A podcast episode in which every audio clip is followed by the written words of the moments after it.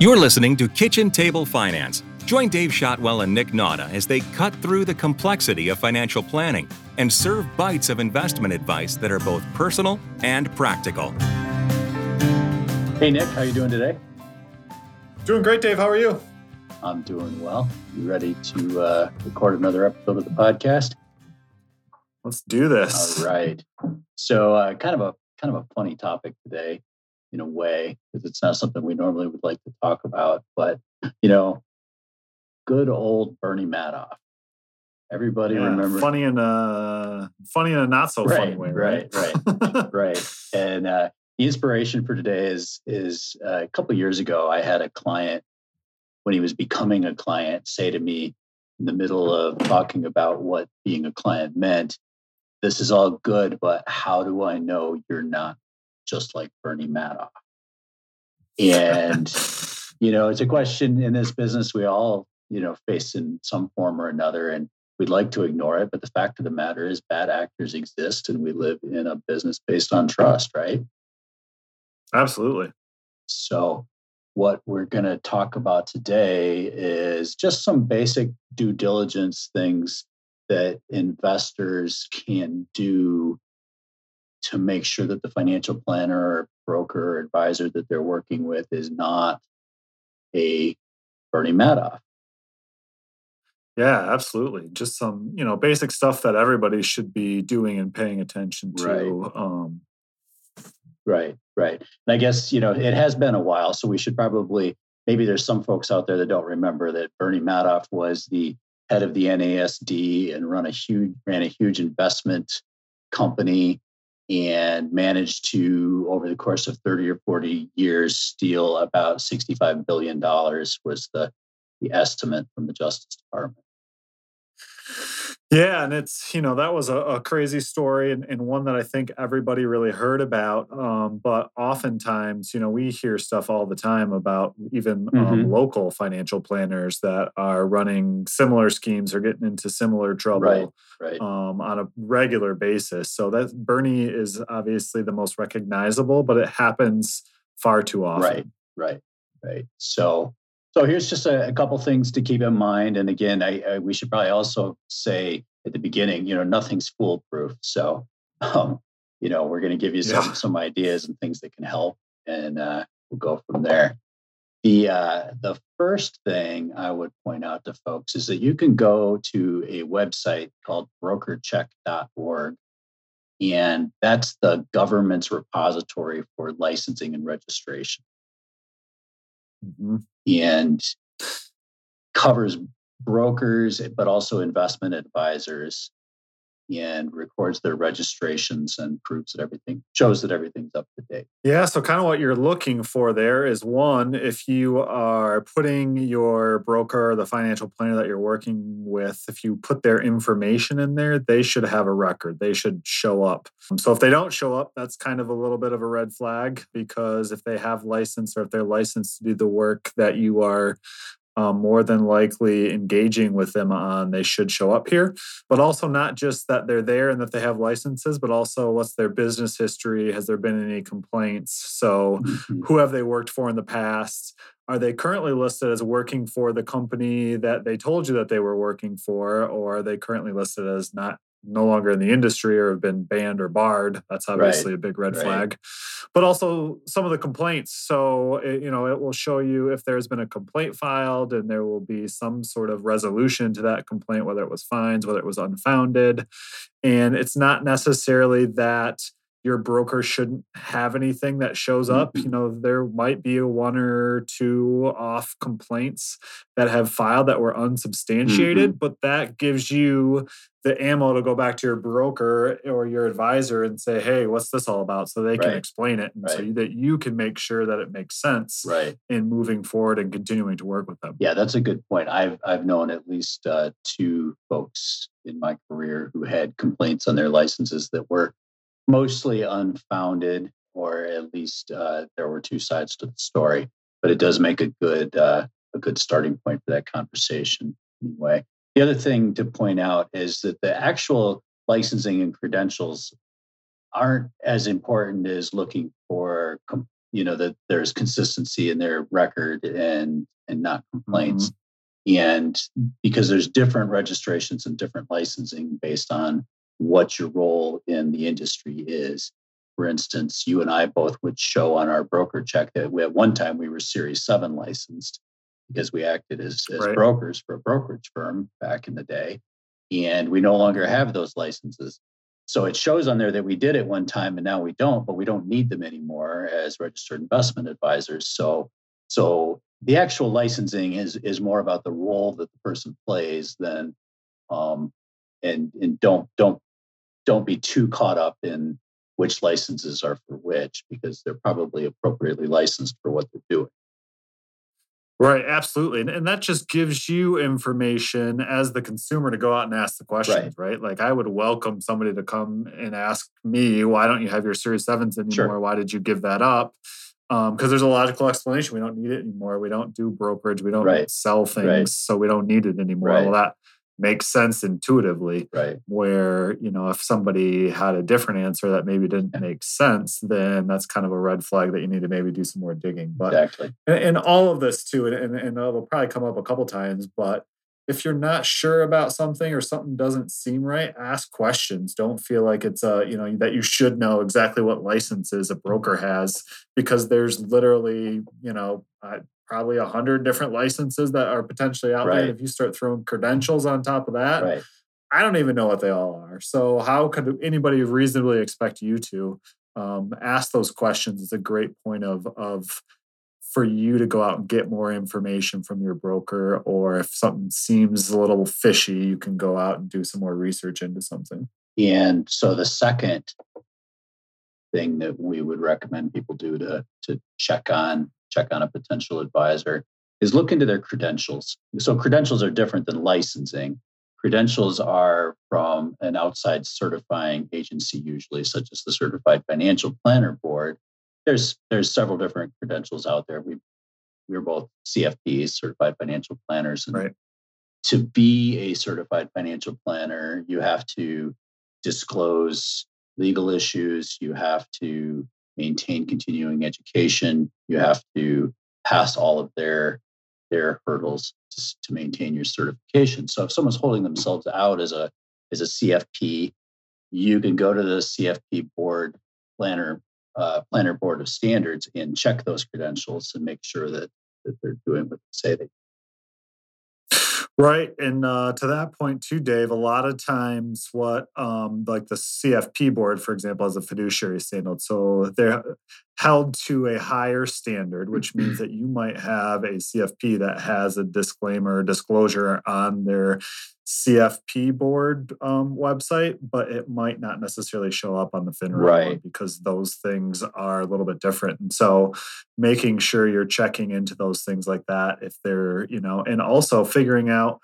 what those letters mean, right? Mm-hmm. Not, not everybody knows what a CFP means or a CLU, which is what I have. And there's a lot of different, you know, acronyms and, and letters mm-hmm. behind names. What do some of those things mean? Some of them might not even apply. Right. Right? right. So if I'm getting investment advice from a CPA, which is a certified public accountant, that's not necessarily the same thing. At, you know, being a certified public accountant doesn't really give you any investment experience right. just on the right. outset. So be careful about that too. We could do probably a couple hours of content talking about all the different uh, acronyms out there. Yeah, and unfortunately, you know, the CPA is an easy one to understand. Most accountants, that next level is okay, we'll go out and get the CPA. In the financial planning world, unfortunately, there's 20 different ones and all have right. different merit and all have different standards. yeah. And unfortunately, it's not like, hey, I'm a financial planner, so I need to go out and get this. Um, unfortunately, it's a little bit murkier than yeah. that. So you have to dig a little bit deeper. Yeah. We uh will hopefully have some good news on that in the next year, from what I've heard, a legal standpoint yeah. on on uh, requirements. So the next thing that you can use as a check once you are a client is you should get statements from a custodian. When we talk about custodians, that's the firm that an advisor contracts with or that a broker is a broker for whom holds your investments. So here we're talking right. about Fidelity or TD Ameritrade or Schwab one of those companies. and they will produce statements that you can either receive via email or you can receive them in hard copy but they're not coming from your advisor's office they're coming from some home office somewhere where they're actually recording that there is an account in your name or titled as you know maybe your ira or, or what have you but that is your account and what the holdings are in that account and the reason for that, that you you should have access to a custodian statement, is back to back to Bernie Madoff. I mean, they, they were producing statements showing one thing, while the people's accounts were different than what he was showing them. Right.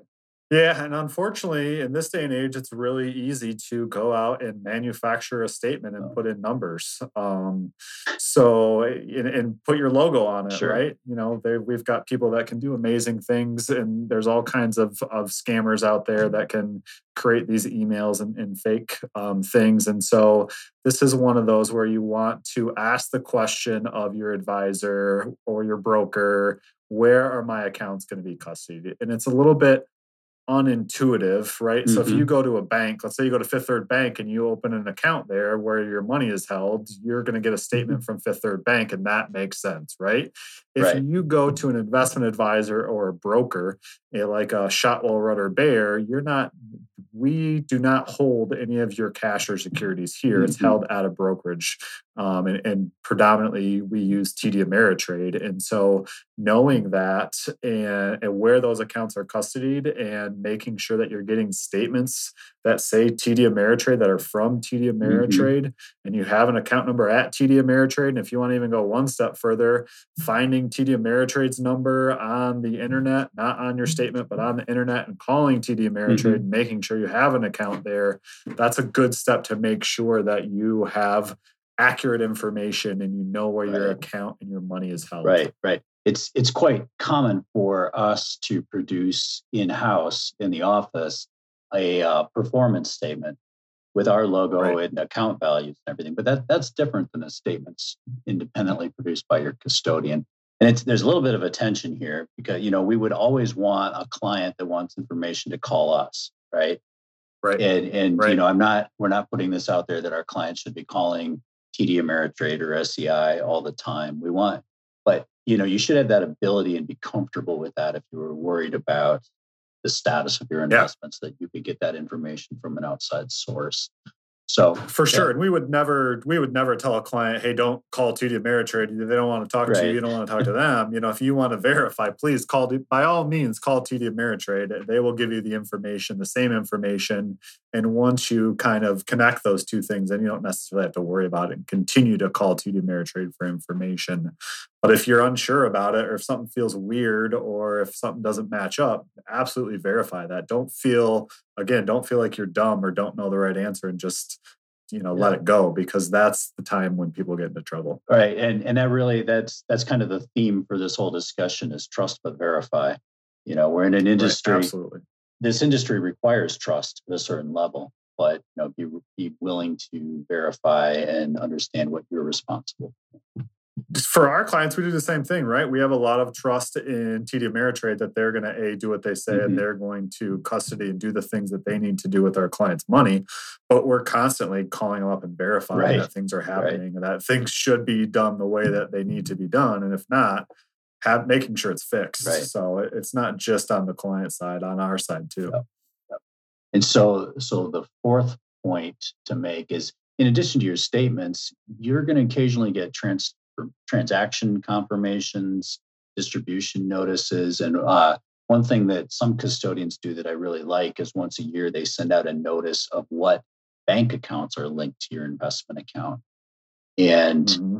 because that that that brings to your attention as the client, hey, you know, there's a bank account on that's attached to my investment account that isn't mine now, most of the time when we find discrepancies, it's because an account was closed or, you know, somebody changed banks and didn't tell us. But, you know, it's kind of a double check that, hey, you know, someone else's account is linked to my investment account. Why is that? And mm-hmm. um, so pay attention to those and watch those transactions. Yeah. Yeah.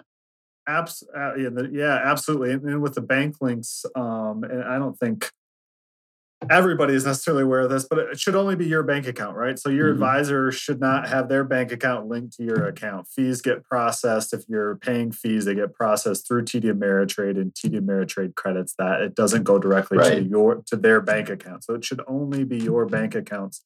There's no reason why anybody's bank account but your bank account that you're transferring money to should be linked to your account.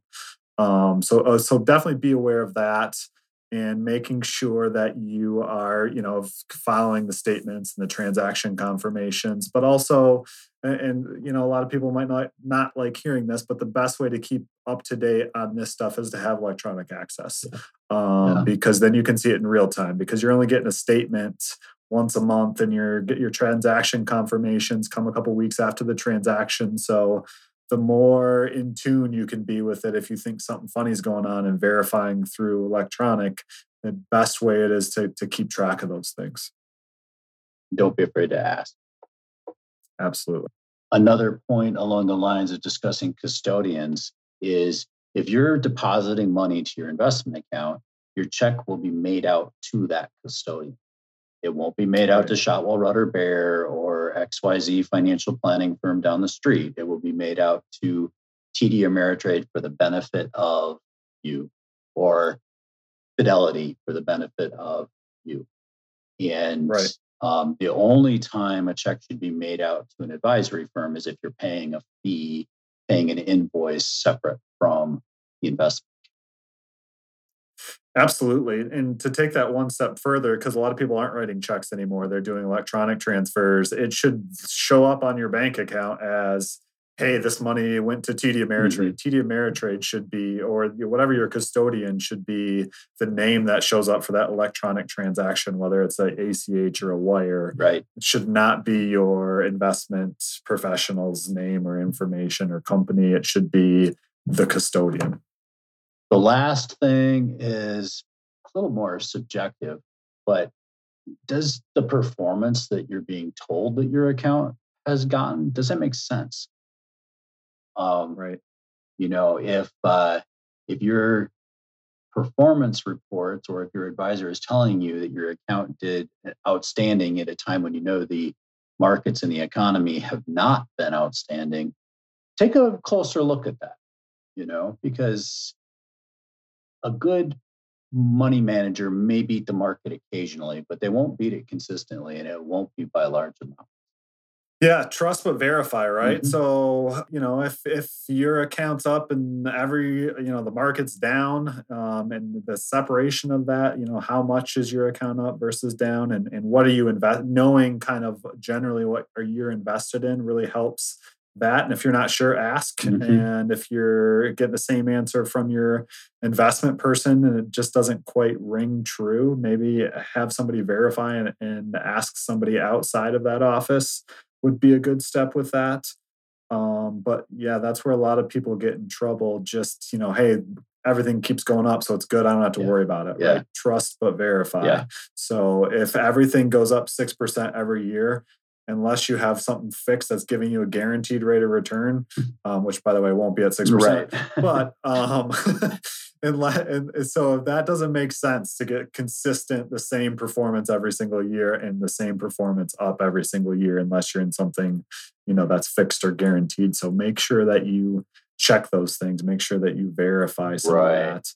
Um, you know, and it's it's not in some and don't be afraid to be wrong, right? So you know, a lot of clients right now that are opening statements are going, "Hey, the market did pretty good this year." Um, that seems a little bit strange because you know the economy we just went through a global pandemic, and so you know, yes, that is in fact somewhat true. The market did have a pretty good year mm-hmm. despite the global pandemic, and you can verify that by looking at what the S and P 500 and the Dow Jones has done this year. Yeah. So you can start to kind of put the pieces together. Right, right, and circling back to uh, our friend uh, Bernie Madoff, that was one thing that came out after the um, after he was arrested is a lot of other investment managers going, yeah, the uh, the the way he was saying he was invested just did not fit at all with what the performance was showing. So um, it's not easy to ask a you know an end user, a client, to understand or to be able to verify that. But it's it's basically does it pass the smell test? You know, does it right? Does it seem to make sense? So absolutely. Again, nothing's foolproof, but here's a few tools we hope uh, will help. Uh, I, you know, I like to put this stuff out there not to undermine trust, but to hopefully build trust by showing folks that there are ways you can try to sort out the bad actors from the good. And 99.9% of people in this industry are on the good side. It's those, yeah, it's those, those big, big loudmouth cases that get the attention and, and, and spoil it for everybody else. Right, and and you know, and what we learned today: trust but verify. Right. Yep, um, yep. And and what I would tell you is, if somebody ver- wanted to verify something that we were doing, we'd be happy to show them. Right. And yep. if some, and if you have a bad apple, chances are, if you try to verify something with them, they're either going to get upset or they're going to push you in a different direction. So be very wary of that too stay safe out there and, and, don't be afraid to ask questions. I, I think is another big one. Too. Yeah, so right. Hopefully this is this helpful because it's rare, but it happens, Mm-hmm. um, and and you certainly don't want to be in one of those spots. Well, thank you, Nick, and I will catch you next time. Sounds great, Dave. Gather round and follow the Kitchen Table Finance podcast to learn about money and simple ways you can invest right now. You can find more practical advice at srbadvisors.com and contact the team for personal planning by emailing info at srbadvisors.com.